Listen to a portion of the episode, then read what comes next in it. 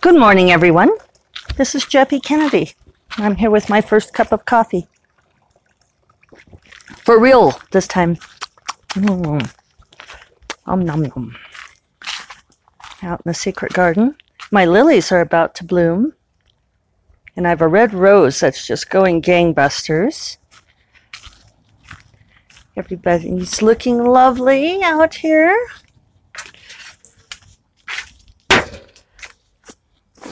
Today is Friday, June 28th. So, last podcast of June, right?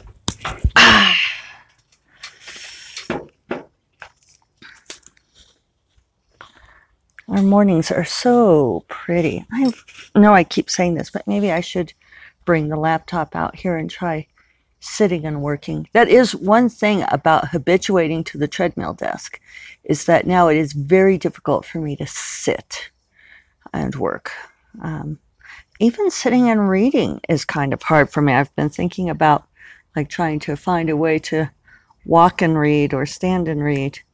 Um, I never would have thought that that would be the case, but it really has become. Um, it's a funny thing. All so much of that is habit. So let's see here.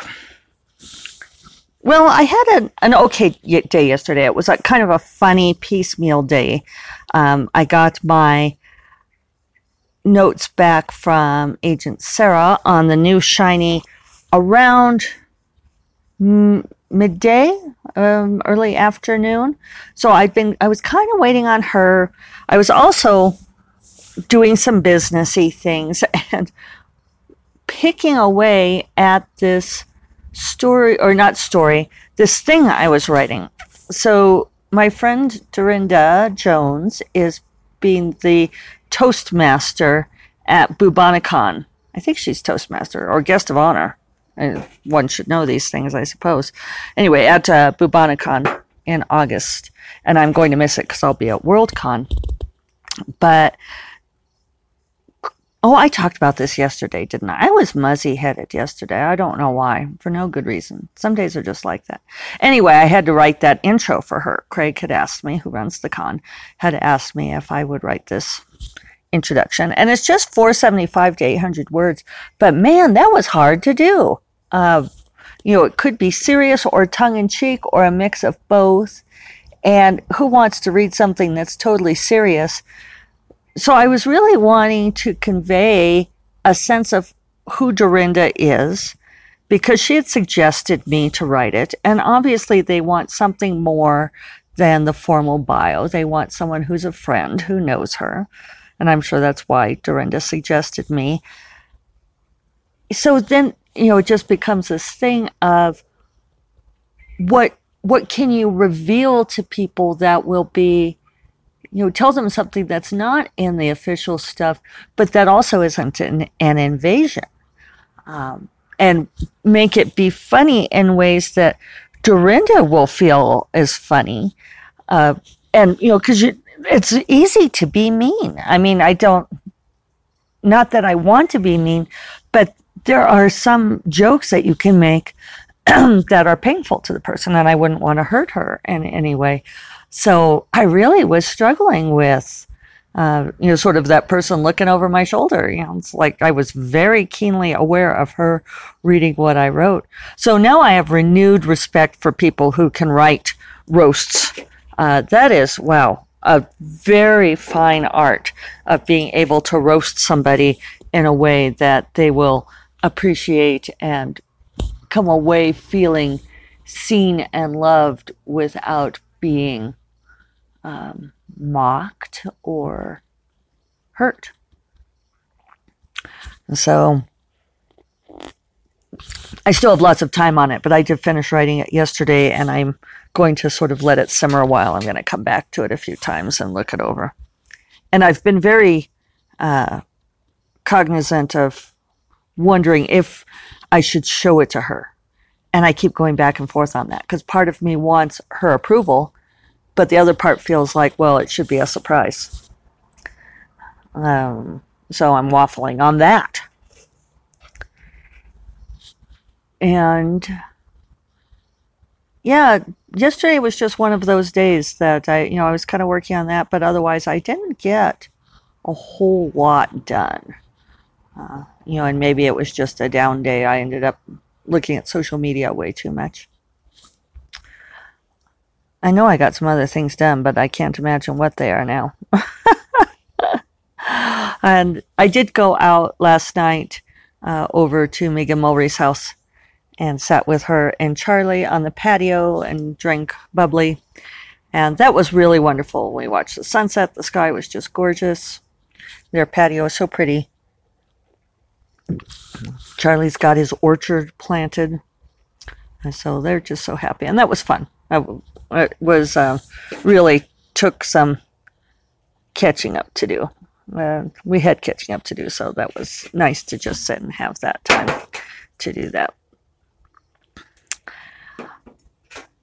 So the notes from Sarah, um, she really likes the the new beginning.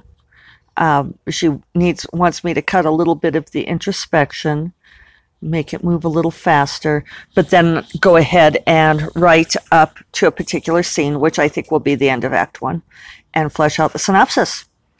She's off on vacation today, and she says she's really going to take a email and social media hiatus. So good for her on that, huh? So I'll have that ready for her. I'm going to work on that for the next week or so and get that. Um, I think I'm just going to go ahead and write, and then I'll go back and streamline and fill in. It's it's difficult to to layer in world building details and keep the plot and action moving because you have people have to have enough that they know what's going on but you also you know there there can be too much mulling too much thinking and too much um what sarah was saying was you know why would she be thinking about these thoughts about the world that she knows?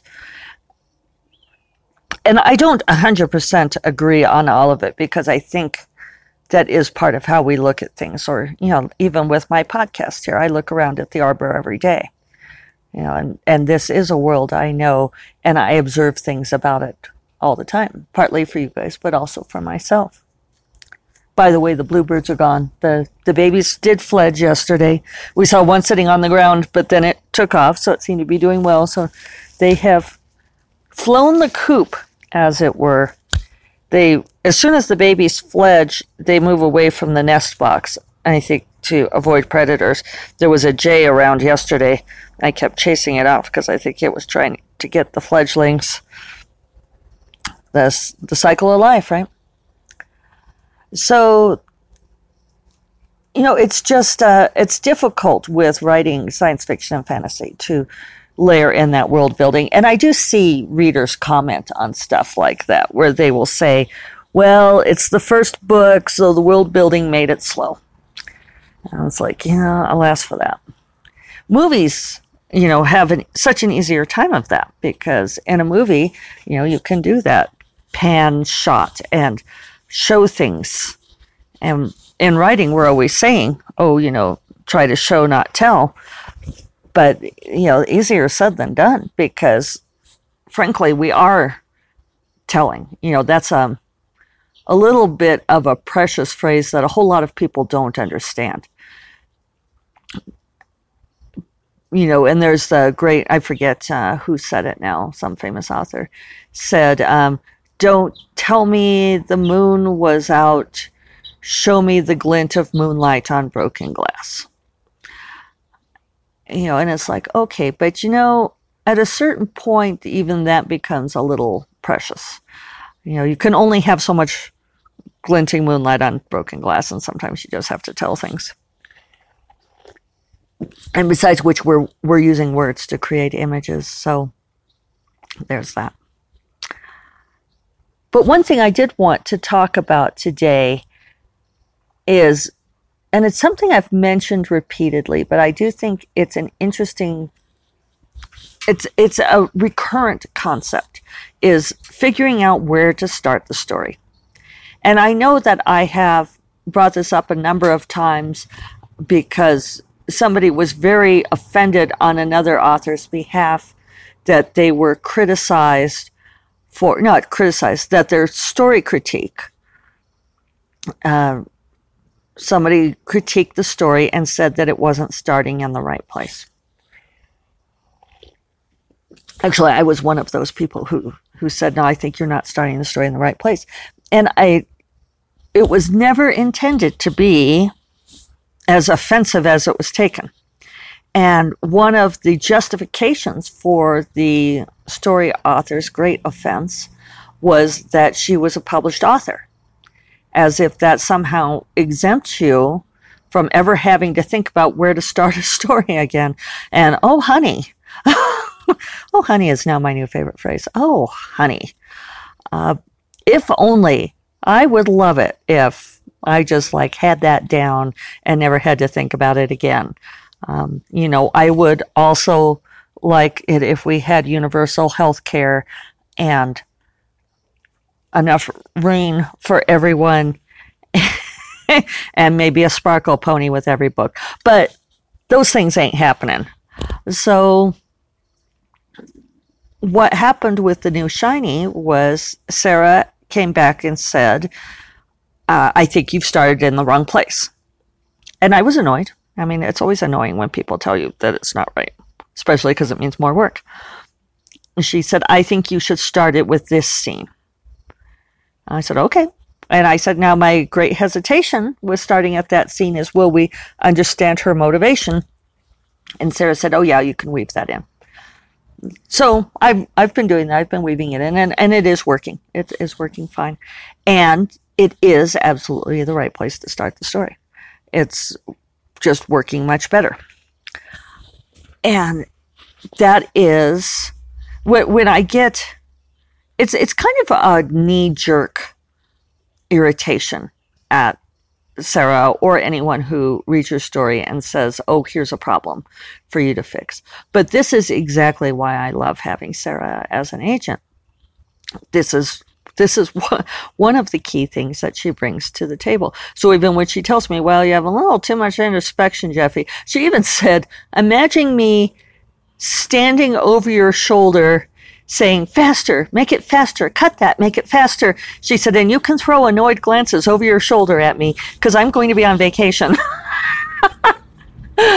uh, I really do love her. She's amazing.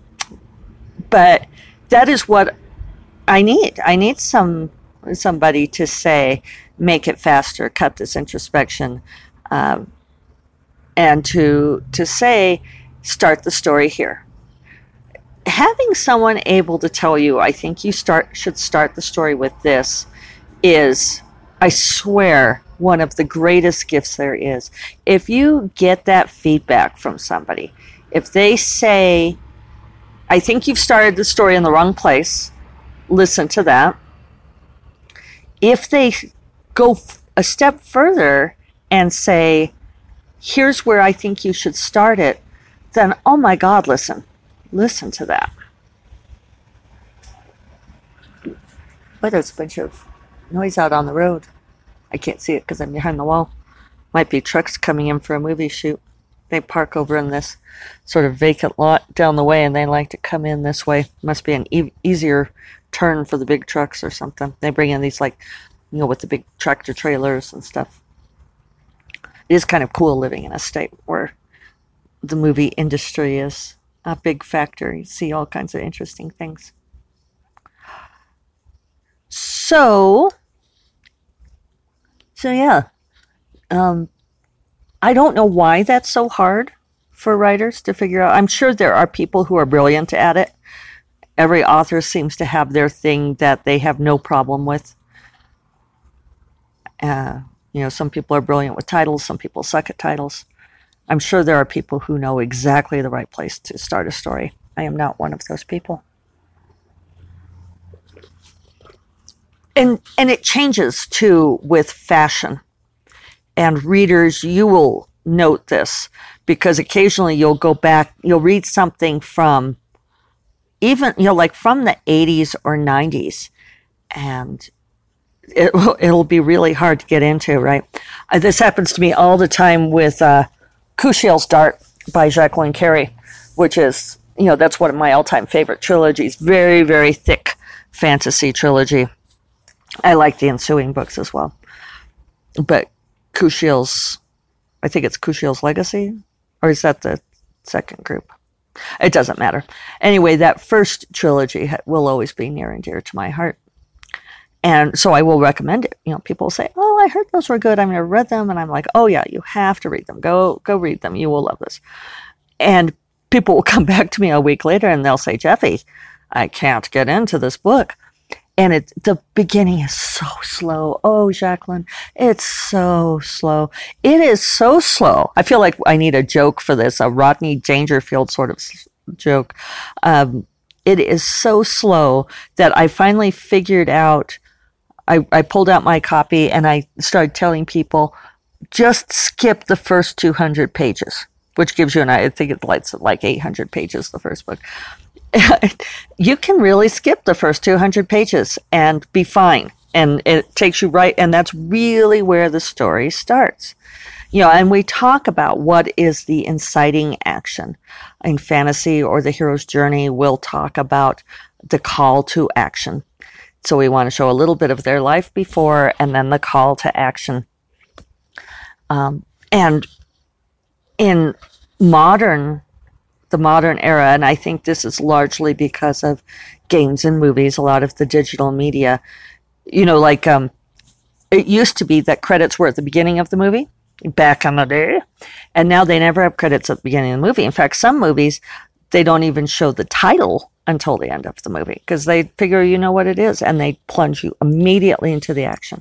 There's very little um, life before.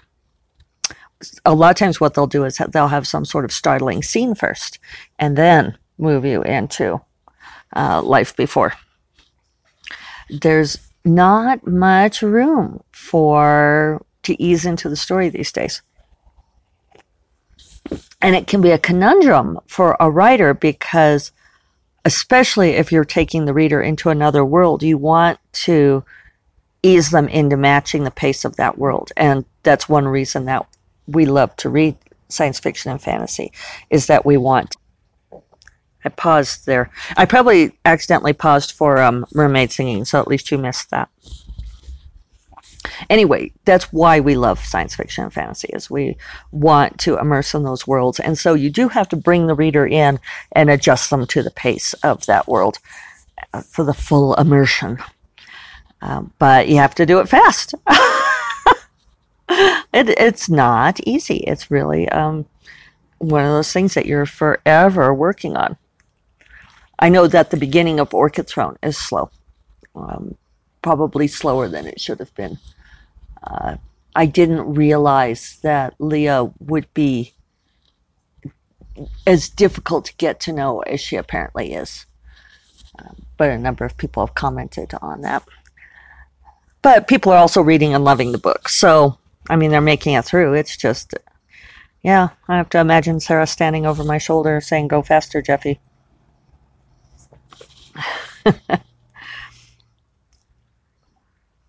but yeah, that's um I, I I know I've talked about this a lot, but it's you know the whole Jacqueline Carey Kushiel's Dart, which is a brilliant book in a brilliant trilogy, is a great example because really those first 200 pages she doesn't need them.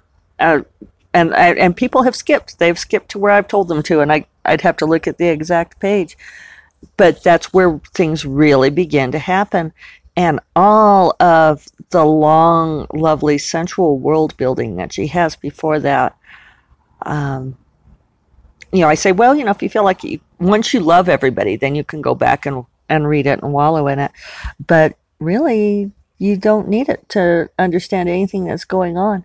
She sets up a fundamental relationship in the first 200 pages that becomes critical later, but you don't need it. I, you know, she she could do it without there are other places where that relationship gets set up with Hyacinth. For those of you who read it, I mean, really, that is the you know she she explains the world and grows Phèdre up and establishes the friendship with Hyacinth, and that's almost all that happens in the first 200 pages. And I remember even reading it the first time, I was really chomping at the bit for when was she finally going to get to be an actual courtesan.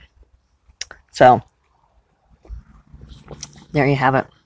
So anyway, that's I have um, nearly given up on worrying about where I start a book. I just start it so it'll start because if you worry about it too much, you won't start. And then you just uh, go from there. And then as soon as somebody says, Oh, I think you should really start it here, then just jump on that. You know, be irritated if you want to. There's nothing wrong with that. And then move on with your life and start where they think you should. it's always good advice. So that's it. Happy Friday, you all. I hope you have a wonderful weekend. And I will talk to you on Monday in July. Take care. Bye bye.